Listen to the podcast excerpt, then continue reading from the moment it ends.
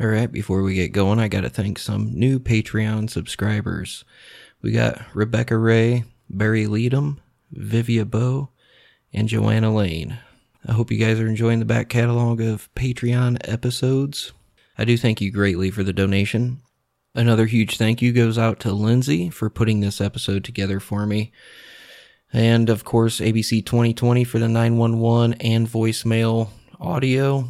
And then we also got justiceforfaith.com, WRAL.com, and of course, a whole slew of other articles and ABC, NBC, Daily Tar Heel, stuff like that. So I will be reading some reviews at the end of this episode as well. But for now, on with the show. This podcast contains adult content. Some of the themes or topics may include information on murder, kidnapping, torture, dismemberment, maybe some demonic content, with information on possessions, and paranormal activity. This podcast will also include explicit, horrible, and foul, socially unacceptable, totally uninhibited, adult themes language.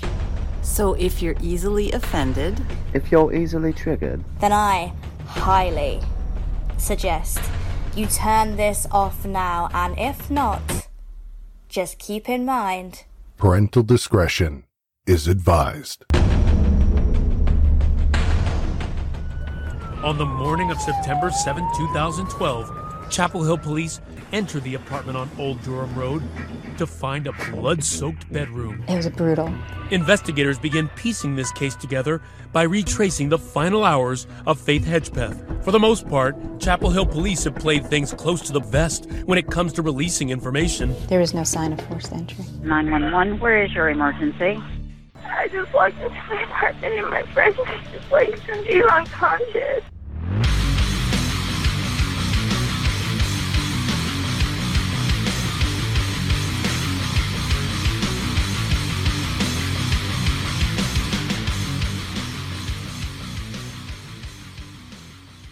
All right, before we get going, I do have to credit one huge source that I forgot at the beginning. It would be the case file. There are pages that, nah, they're somewhat redacted, but uh, I will post a link for them in the episode description so you can go through and read them yourself. I will warn you, they are pretty graphic. You know, they don't hold back, so uh, just so you know that they will be in the episode notes, and that was a huge, huge part of the research and information. So Faith Hedgepeth was born on September 26, 1992 to Roland and Connie Hedgepeth. She grew up in Hollister, North Carolina, which is part of the Haliwa-Saponi Native American tribe's traditional territory. Faith was a late life surprise baby with an 18 year old older sister, which is one of the reasons her parents named her Faith. Her father was quoted as saying, She was a gift, you know, because she came to us at a low point in my life. She kept me going. She was my faith. Connie says of their daughter, It was a rough time for our family, but Faith came at a time that gave us all hope. She came at a time when I needed her the most, to keep focused, to keep working and keep my family together. Unfortunately, only a couple months after Faith was born, her parents divorced, when they split, her mother gained majority of custody and her father moved four hours away. Faith's older sister, Rolanda, also lived with her and their mother, and being so much older, she was basically a second mother and helped raise Faith. Rolanda said of her sister, I helped take care of her from the beginning. Everywhere we went, people thought she was my child, and she was. I felt like she was my child. Faith Hedgepeth truly was a loved individual. Just scroll through her Facebook and you'll see the comments of people who really enjoyed hanging out with her. She was an honor student in high school. She worked so hard she was awarded a Gates Millennium Scholarship to attend the University of North Carolina at Chapel Hill. With this scholarship, she was on track to be the first person in her family to graduate from college, and her family was extremely proud of her. She was uh, going with a medical major, hoping to one day fulfill her dreams of helping children as a pediatrician. Her first two years at the university went well, and then she took the spring semester of 2012 off. She remained in the area during this time. She had moved into an off campus apartment with her friend Karina Rosario and Karina's boyfriend Eric Jones. She had known Karina since uh, the beginning of her freshman year. While Faith was living there, Karina broke up with Eric and he moved out that summer no one ever really had anything bad to say about Faith, and that's probably why it came as such a shock to everybody when on September 7th, 2012 at 11 a.m., the Chapel Hill Police Department received this 911 call. And this 911 call is like sectioned off in little sections. You can't actually get the full audio from what I could find. It might be out there, but this is just a couple clips from it. 911, where is your emergency? I just walked into my apartment and my friend was just like Cindy unconscious. When you touched her, how did she feel? She's so cold. She's in my bedroom. Now, on the 911 call, you can hear one of Faith's best friends and roommate, Karina Lynn Rosario, speaking to the dispatcher. She found Faith's body when she returned home, and according to the police record, she advised that she found Faith's body on the floor but police noted that her body was on the bed face up. The top half of her body was hanging off the bed over a pool of blood. Her shirt was pulled up over her head and she was naked from the waist down. There was blood splattered on the closet and a bloody tampon was lying beside her on the bed. They also found a handwritten note on a white paper bag from the fast food restaurant Timeout on the bed as well in the initial police report stated it said, quote, I am a jealous bitch. But later it was revealed it actually said, quote, I'm not stupid, bitch, jealous. Since the bag had no blood on it, the police believe it was placed there after the murder. It was written in all block letters, and handwriting analysis cannot determine if it was written by a man or a woman. So, what happened leading up to the discovery? Obviously, one of the first parts of the investigation was finding out if anyone knew or had an idea of what happened to her, starting with her parents. The last time Connie had seen Faith was on September 2nd, when she and Karina drove to her mother's house to celebrate her birthday early. She had also called her mother once after that. Connie said of this event, quote, we were just hanging out, enjoying time with the family. I had no idea my world was about to turn upside down. On Tuesday, my birthday, Faith called me, wished me happy birthday, and that was it. That was the last time I spoke to my baby girl. The last time her father spoke to Faith was on Wednesday, September 5th. She texted him telling him she had planned on joining UNC's chapter of the Native American Alpha Pi Omega her father, Roland, said, It was like she always knew the right time to text me. She asked, Dad, what's wrong? And I told her what was going on, and she told me to just have faith. So on the night before her body was found, which would be Thursday, September 6th, around 5:45 to 6 p.m., Faith attended a rush event for Alpha Pi Omega, and after that went to Davis Library with Karina to study for a paper Faith was writing about the history of her tribe. While at the library, this was when Faith was texting with her father, which put them there around 8:30 to 9 p.m. After the library, they went back to her apartment on Old Chapel Hill Road in Durham, supposedly to get ready for a night out. Uh, just after midnight, they left again. This is confirmed with security footage showing them arriving at a popular nightclub called The Thrill. The club is now closed, but it was a popular spot for the college kids because it allowed patrons under the drinking age to enter for, you know, dancing and hanging out and stuff like that. Karina told police that later she felt sick to her stomach and had decided to go home. Faith apparently decided to go with her because the camera footage shows them both leaving together at 2:06 a.m. But they were not actually together. Like Karina walks out first and she looks very animated. She's waving her arms around while she's talking. And about 10 seconds behind that, Faith is walking out with a male. Now, according to a neighbor, she heard them arrive home by about 3 a.m. Records show around that same time, Faith's Facebook was accessed. The neighbor who lived below the two said she heard a few loud thumping noises, which she described as bags being dropped or even furniture being overturned, something like that. Then on September 7th at 3:40 a.m., a text was sent from Faith's phone to a former boyfriend named Brandon Edwards. He was actually a former boyfriend of both the girls. More recently to Karina, now, although at the time they were supposedly just friends, the text read, Hey B, can you come over here please? Rosario needs you more. Aha, you know, please let her know you care. Three minutes later, a second text was sent that only said, than. Police believe the word than was meant as a correction to the aha in the first text. So if you take the text with the correction, it would have said, Hey B, can you come over here please? Rosario needs you more than you know. Please let her know you care. At 4:16 a.m., a text was sent back from Brandon to Faith that said, "Who is this?" At the same time these texts were being sent, records indicate that Karina was trying to call Brandon but with no answer. She had called him 4 times at 3:44 a.m., 3:52 a.m., 3:55 a.m., and 4:14 a.m. There was no return call from him, yet uh, he texted Faith's phone back at 4:16 a.m.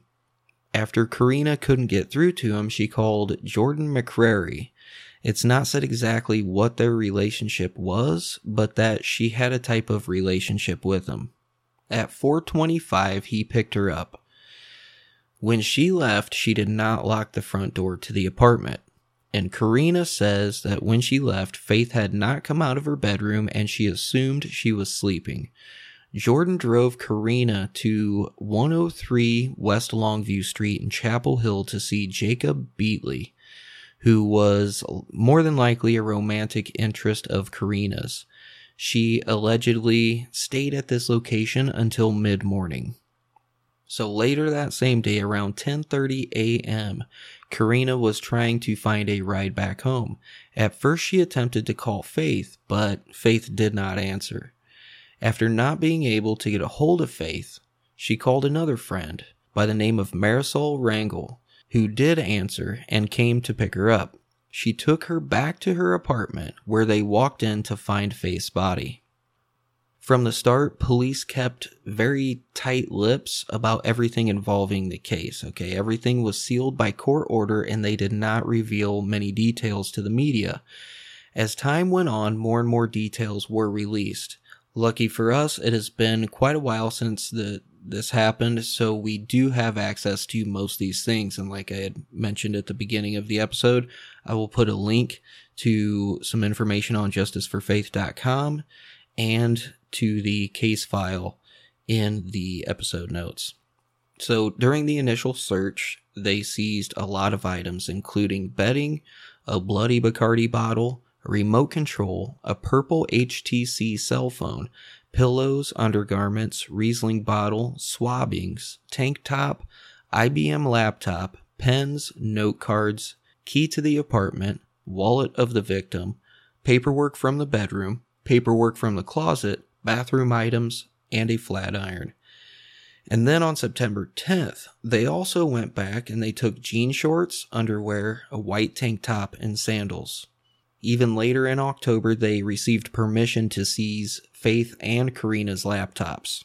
Now, through a sexual assault kit performed on Faith, the police collected semen, which provided a DNA profile. It matched male DNA that was also found on the bag and pen. The investigators believe this is the DNA of the killer. The autopsy revealed the cause of death was blunt force trauma to the head, which the police believe was caused by the bloody Bacardi bottle that was found at the apartment. From the start, Karina's ex boyfriend was a main suspect. Eric and Karina's relationship was rocky, and it did have some spots of domestic violence in it. After moving out, he attempted to break into the apartment twice, kicking in doors and knocking them off their frames. Karina ended up going to court with Faith driving her to file a restraining order. This did not go unnoticed by Eric. Supposedly, he resented Faith's influence over Karina and once even threatened to kill her if she did not let him get back together with Karina. Now, these incidents obviously did not look good for Eric, all right? So on September 7th, while the police were at the scene, Eric arrived and agreed to go for questioning. After the interview, Eric returned to the crime scene again and walked right up to the police tape officers had to remind him that there was a protective order against him. So a few days later, he granted access to his cell phone, and during the search, police found a text sent from Eric's phone to a friend, and it was the day before the body was found on September 6th. The text was asking for forgiveness for what he was about to do. They also found a tweet sent from Eric's account to a different acquaintance also asking for forgiveness for what he was about to do. And then, three days later, he changed the banner on his Facebook page to read, Dear Lord, forgive me for all my sins and the sins I may commit today. Protect me from the girls who don't deserve me and the ones who wish me dead today. Weird shit, right? So at the time of the murder, Eric lived in the same apartment complex, only a few buildings away. When he was approached and asked to give DNA, he originally refused. But then, when the police filled out a warrant and were ready to serve him, he decided to comply and willingly handed over a sample of his DNA. Now, unfortunately, even given all the bad things against this guy and all the incriminating coincidences, the DNA was not a match, and the police felt this cleared him when he was interviewed by a news reporter, he said, From what I knew of her, she was the sweetest person in the world. If you needed her and she could do it, she was there. I'll be honest with you. Whoever did this deserves to burn. You know, maybe he had a little bit of guilt. I don't know. Like I said, the whole situation does not make him look very good. But also, after some digging, it was confirmed that in the video surveillance from that uh, club they were at, the Thrill, the night that Faith and Karina were there, Eric was there along with a few other men that they knew. All times of any, now is not the time to overpay for razors at the drugstore. Harry's knows that sometimes it's better to stay inside. That's why they ship directly to you, so you can experience the quality of a Harry shave in just a few days from the convenience of your own home. Personally, I like Harry's, and for those of you who have seen my face, yes, I often do have facial hair, so you're like, why are you endorsing razors, man? Well, faces ain't the only thing you can shave, if you catch my drift. But in all seriousness, I do shave every once in a while, and Harry's does it for me. It's it's a great razor, and the shave gel smells really, really good. and uh, you honestly can't beat the prices. You really, really can't. Uh, you can join the 10 million who have tried Harry's, including myself, and you can claim your special trial offer by going to harrys.com slash mysterious. Why in earth would you even want to choose Harry's? Well, because they have quality, durable blades at a fair price, literally just $2 a blade. They cut out the middleman. They manufacture blades in their German blade factory that's been honing precision blades for a century which means you get incredibly high quality blades at factory direct prices. That and it's super convenient. Blade refills are delivered directly to your door on your schedule, with or without a subscription. Besides that, you have a 100% quality guarantee. If you don't love your shave, let them know and they'll give you a full refund and 1% of proceeds are set aside for nonprofit organizations devoted to helping provide access to better healthcare for men and veterans alike. Listeners of Mysterious Circumstances can redeem their Harry's trial set at harrys.com slash mysterious, and here's what you'll get. A weighted ergonomic handle for a firm grip, five blade razor with a lubricating strip and trimmer blade, rich lathering shave gel with aloe to keep your skin hydrated, which is super important. Nobody wants razor burn. And a travel blade cover to keep your razor dry and easy to grab on the go. Like I said, all you gotta do is go to harrys.com slash mysterious to start shaving better today. Brandon Edwards, as we know, was the ex to both women. The night before Faith's last night alive, he stayed at their apartment and crashed on the couch. This would be September 5th.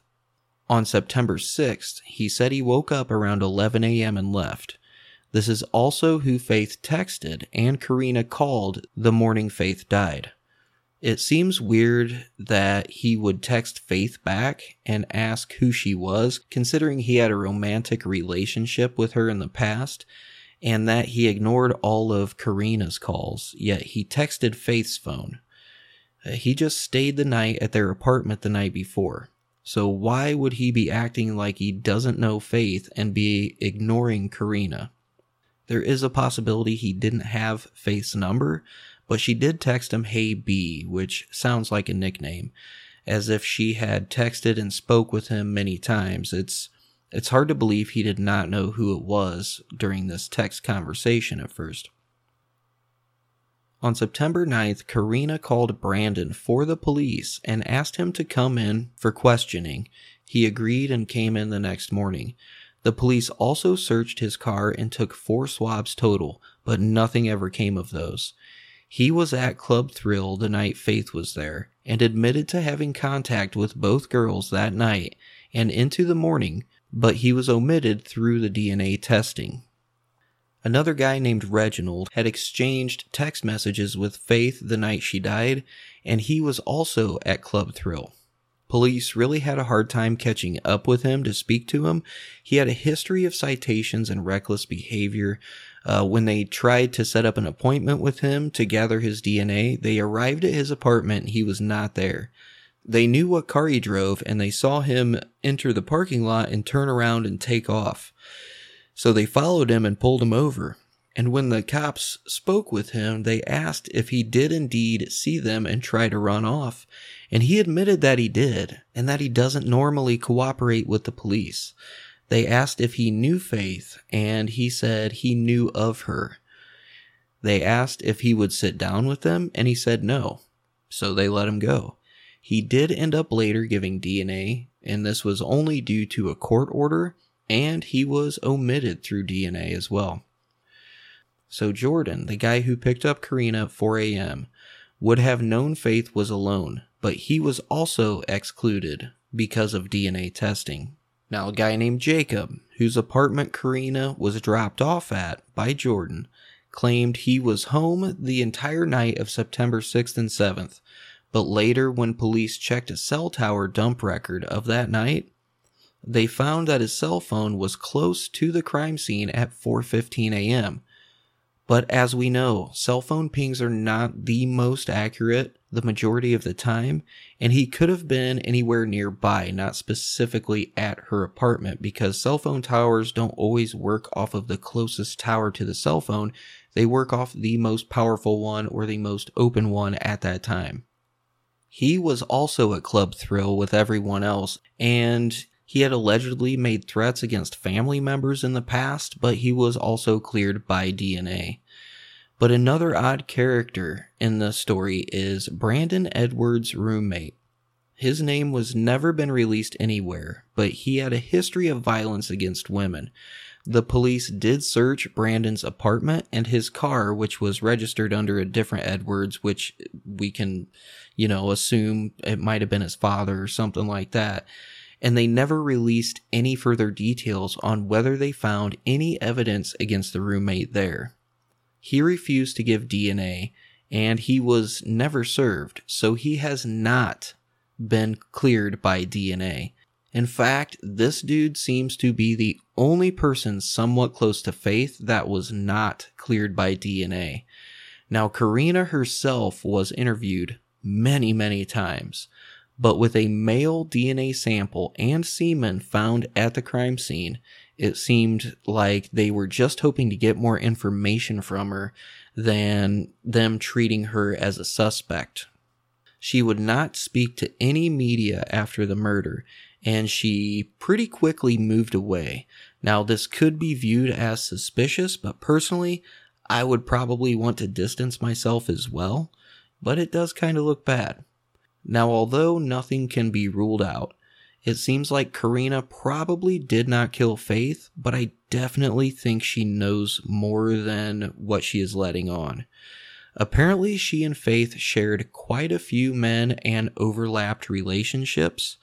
That could definitely lead to a lot of animosity, possibly jealousy. A lot of people bring up the point that she told Faith she needed to leave the club because she didn't feel well, but then apparently left again after going home and felt well enough to go see a guy. They walked out of the club separately, which could be a coincidence or it could uh, mean they might have been arguing about something. And the fact she left the door unlocked, it feels like an odd thing to do, especially knowing Eric lived close by and had been violent in the past and tried breaking into their apartment. Another weird thing about Karina is that Marisol was with her when she found Faith's body, but she was not there when police arrived, and you cannot hear her on the 911 call. She never refers to any other person being there. She never talks to another person. She never says we in the 911 call. It's always I. Some people believe that it was Marisol that actually called and just gave Karina's name out of fear for whatever reason. But she obviously did not match the DNA, and the police seem to really believe the DNA was left by the killer. Now, there's another bomb to drop on you. There is a giant piece of evidence that was released way later by police. Faith was notorious for butt dialing, and the night of her murder, she butt dialed a friend and left a voicemail. The voicemail is extremely distorted. Uh, something that happens to cell phones when a very loud noise happens is that it goes silent instead of actually outputting sound. It creates pockets of silence that distort the entire recording. And even though it's hard to hear, it is clear there is a dispute going on. There's some kind of argument going on. You can hear female and male voices. You know, I, I think it's impossible to tell how many different people are in the actual recording though. At one point, you can hear music playing in the background, which has been identified as the T Pain song called Booty Wurk. Considering that the neighbor under the girls did not report hearing any loud music, it would seem like the voicemail must have happened while they were at the club. And I'm going to go ahead and play this voicemail for you now. This is just little sections of it, and it is extremely distorted. So here you go.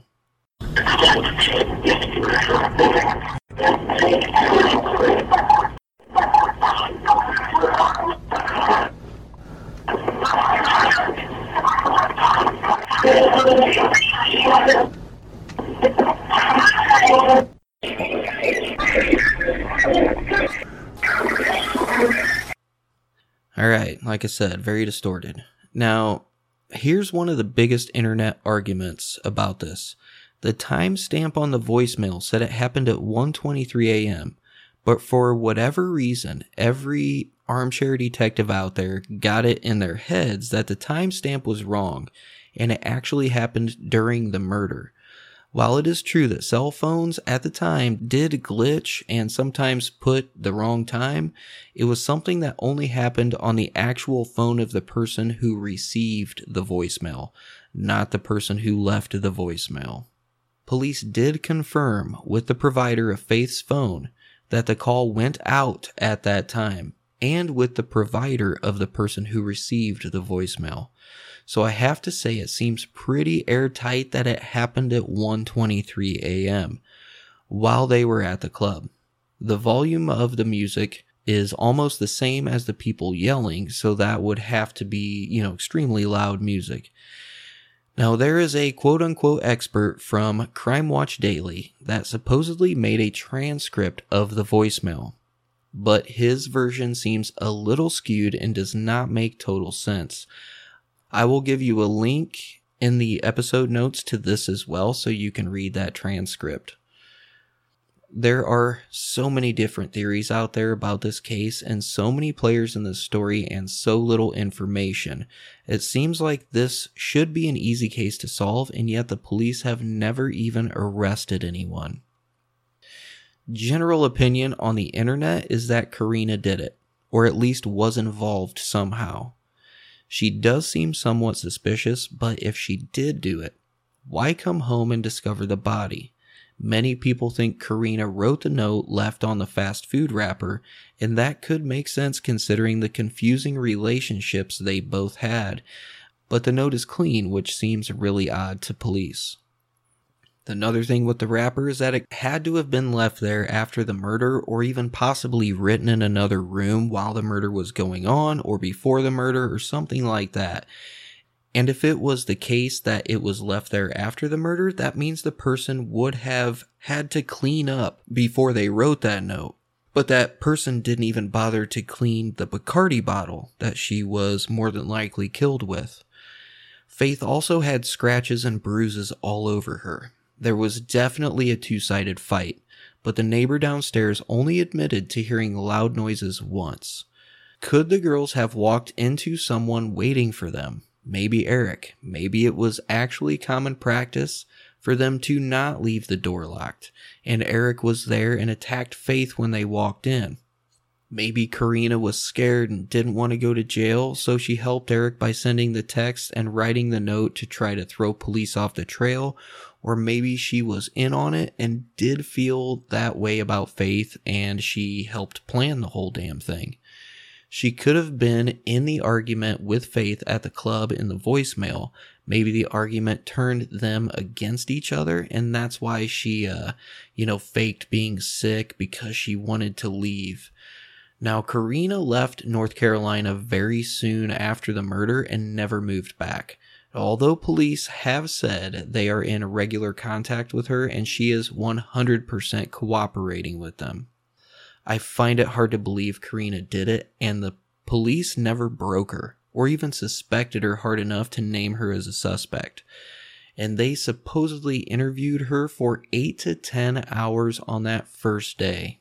So, personally, I think Karina knows way more than what she is letting on but that's just personal opinion on my behalf. You know, they searched her laptop and phone and found no suspicious texts or messages. Like I said, maybe she knows more than she's letting on, but I really don't think that she did it. I also find it hard to believe that Karina or Eric got someone else to commit this crime for them there was semen left behind. The murder weapon is believed to be the Bacardi bottle, which was kept in their kitchen. The note was written on a fast food wrapper from their apartment. It was not thought out or planned. It seems like more of a crime of opportunity or like a rage killing or a spur of the moment thing. Who plans to murder someone but shows up expecting to find a weapon there? You know what I mean? It seems like the best and most plausible options would be either Brandon's unnamed roommate, who was known for violence against women, or a random person. Brandon's roommate may have known they were home alone and went over there. Brandon could have called Karina back later and learned Faith was left alone, and this roommate could have heard it. It is highly suspicious that he is the only person who has not given DNA, and it is said the police have collected over 800 samples at this point. On that point, though, some people think that DNA means nothing. Sure, they found some semen on her. Police never released if she was for sure raped or sexually assaulted. They didn't even say if the semen was found inside her or just on her or at the scene. But who's to say that she didn't just hook up with somebody from the club that night? Maybe that started an argument between the two girls. But there was also a bloody tampon found next to Faith, which definitely suggests rape or sexual assault. Or if this were consensual sex, I doubt she would remove a tampon and just toss it on the bed. You know what I'm saying? If she was, um, you know, on her period or menstruating, I don't think she's just going to pull that thing out, just lay it on the bed before she has sex, you know? The police did not find any other DNA though, and she had blood under her fingernails that matched the semen. So I'd have to say it seems like it's pretty positive to be that killer. It's also not unheard of for a random attacker to just walk around trying doors to find unlocked ones, and being apartments so close to the college, I'm pretty sure it's known that a lot of students might be living there. Now, someone could have easily just found Faith asleep in the apartment and attacked her as well. And even though it's unlikely, the note could have had nothing to do with the murder at all or even maybe blood somehow didn't hit the note, although the police seem sure that they are somehow connected. Police have a lot more info that they haven't released. They are very tight lipped to begin with, so I cannot believe they have given up all the clues, which makes sense because they need to keep certain facts to themselves so they know if someone falsely confesses or if someone knows facts they would not know unless they were there. On September 23, 2016, on an episode of ABC News 2020, which is where I got those audio clips from, Chapel Hill Police released an image generated by Parabon Nanolabs, which is a genetic testing company in Reston, Virginia. And the image that they released was of what the suspect who left the semen might look like based purely on the phenotype in his DNA profile.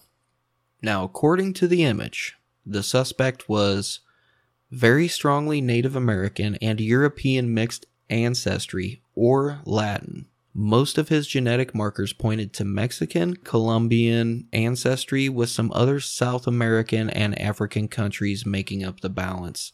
Now, Parabon believed with over 80% confidence that the suspect would have a skin tone in the olive range, with very few freckles or none at all, and black hair. And uh, the profile didn't make any predictions as to his height or weight.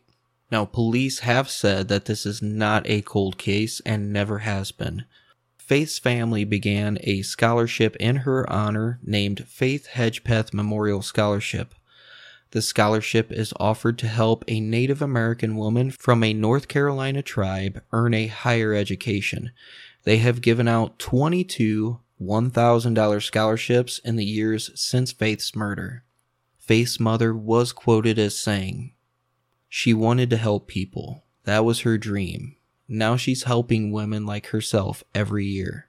I have peace now because she's with the Lord. But I always say, Lord, whoever played a part in her death, may faith dance on their heart every night and every day, and that every time they close their eyes, they think of her and think of the life they stole from her. We can only hope and pray that one day someone comes forward. The family is offering a $40,000 reward for information that leads to the arrest of the person or persons responsible for Faith's murder. Chapel Hill Police on September 5th, 2014 released 299 pages of documents related to their murder investigation into the death of Faith Hedgepeth. Portions of the document are provided they're a little bit redacted to protect the identities of people who have been part of the investigation. And like I said, I will put that link in the episode um, description so you can go check it out and read it for yourself. If anyone has information about Faith's case, contact the Chapel Hill Police Department at 919 614 6363 or Chapel Hill Crime Stoppers at 919 942 7515, or you can go to crimestoppers chcunc.org. And there is your episode for you. It's a pretty sad one, pretty sad one, but very solvable, very solvable. So until next time, I'll see you folks on the flip side.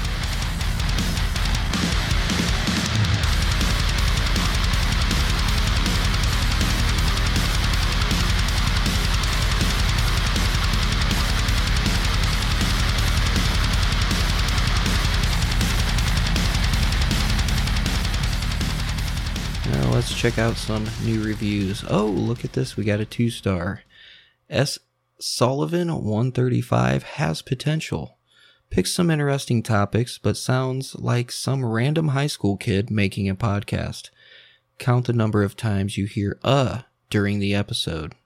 It's up to four in the time that it took me to write this. Well, in the time it took me to say this, I thought about the words, you can go fuck yourself, exactly fucking two times. Uh, two times. Next one is five stars from Joyce291. Like listening to a friend.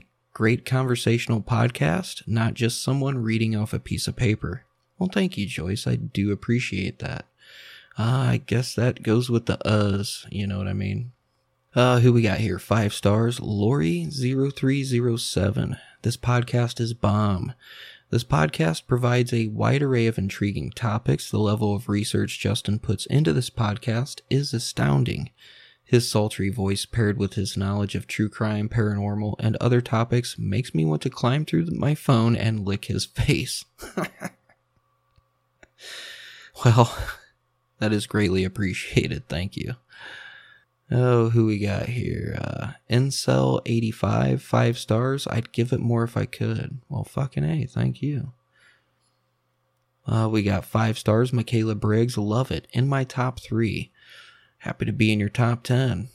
Fucking thank you. I appreciate that. Uh, let's see. We got five stars from Necht, 1994. All the topics. I never know what the topic will be, but I know it'll be a good one. Hey, I, I appreciate that. Thank you. See, we got five stars. Affix 1995. Not like the others. Love the fact MC does his own thing, not boring script reading with cheesy music. well, I do appreciate that. Thank you. Julian Townsend, five stars, top five. Definitely in my top five. Lots of back episodes and always interesting. Well, thank you very much, Julian. I do appreciate that. Let's see what we got here. Oh, the infamous Jetta J. One star. Trash. There's nothing more pathetic than a grown man with an ego problem and the mentality of a 10 year old child. Tone down the machismo because you're not fooling anyone. Machismo? What the fuck ever, Jetta J. Like, literally, I fucking rolled through all the fucking podcasts that you gave one star reviews to. You're a fucking moron. Here's where you made the mistake. Your ego told you that podcasters like me actually give a fuck what you think. That's the best part about it. And in all honesty, I've met a fuckload of podcasters. A lot of them. And I can tell you right the fuck now, I am one of the most humble ones, man. Trust me, I can fucking name a dozen of them that think they're legitimately fucking famous. Okay? Legitimately think they're fucking famous. So, trust me, I'm a pretty humble motherfucker when it comes down to it. But uh, I think you're trash. And you know, as the saying goes, don't take criticism from people you wouldn't take advice from. And since you have zero fucking podcasts, you can fucking eat my ass. All right, what's this one? Five stars. Rachel Lauren Ross. Yes, five stars. First of all, can we all agree that Justin's wife is one lucky bee? the voice, though. Second, I want to crack a beer literally every time I turn this on. As a matter of fact, great stories, amazing storytelling, awesome as fuck guests, never go away, but really, never. Rachel. God damn, Rachel, I tell you what, that was that was a fucking great review. Um yeah, if I had a wife, she would probably not be that lucky though, because I have put a lot of time. I'd probably be neglectful, you know. I'm I'm a busy guy. But that's how that goes. Who who we got here? Five stars, thick brickhead, keeping it real. Excellent cast, Justin. Enjoying your candor and diligence with the history aspect on most of your work. Humor is also just enough. Definitely one of my favorites. Well done. Uh, keep up the great work. Thick brickhead, fucking cheers to you. I greatly appreciate that. And I think that is pretty much all from the USA. What we got here? We got, uh, holy crap, UK lighting me up. Five stars. Kira Giles. just what I like. I love the unsolved crime episodes, but when I need a break from that, there's all kinds of other stuff to listen to. It's true. I tried. I got lots of uh, different interests, you know. So thank you, but thank you very much. Next one here. Uh, five stars. Oliver Shearston. Want more. I would love to hear more Western crime figures. Well, I tell you what, if you switch on over to Blood and Dust, Wild West True Crime, one of my other podcasts, uh, we are going to start recording and releasing new episodes starting this month. So you are in luck. And thank you very much for that review. Next one is uh, Christopher Phillips, five stars. It says, Love. I just love the way Justin presents his cases and gets right to the point, and he makes sure to tell you what's rumor and speculation and what's fact. Well, Christopher Phillips, I wouldn't be doing my job if I didn't. I appreciate that. Thank you very much. Okay, what else do we got? Let's try Australia. Nope, none from Australia. Let's check Canada. Five stars. Me H. Chavez. Absolutely loving the historical episodes. Well, I appreciate that. Next, uh, this one is five stars. It's uh, Pietro for Pietro, 1993. It says MC Nation, like, and then it's got the uh, the devil horn emojis, which is badass. Thank you. Man, all right. I think that's about it. I do have one though that was sent to me through email. Sorry, I'm not very lively today. By the way, I uh, had a long day and it's pretty late right now, so it's kind of how that goes sometimes. Okay, this one is from Jackie and it's five stars. And it says, Hi, Justin. I've been listening to your podcast for a couple of months and I really enjoy it. It's very well done and extremely well researched. You sometimes cuss a bit more than you should, and sometimes you ramble a bit, but when you do, you're showing your passion for the subject. Love the topics and how much work you put into each podcast. A little advice on those one star reviews. You don't need to defend yourself. You, you may not be everyone's cup of beer, but you've got a very loyal fan base. Uh, let the people who want heavy production go for that. There are more of us who love this show just for what it is.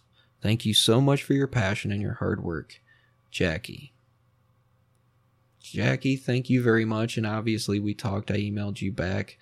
And uh, next time I'm in New Mexico, I'm sending you an email. Well, I can't say next time. if I ever go to New Mexico, I'm going to hit you up because, uh, yeah, we emailed back and forth. And I told you how much I appreciated that email. Even though I don't care if people have iTunes, man. I mean, don't get me wrong, iTunes helps with getting recognized with more people on the platforms, blah, blah, blah. But dude, just getting emails, people saying, hey, dude, like, fuck the haters. You know, do your thing. We love you, you know, shit like that. It uh, definitely makes up for the bad that uh, comes with being a podcaster. So thank you, everybody who takes time to leave reviews. I appreciate it.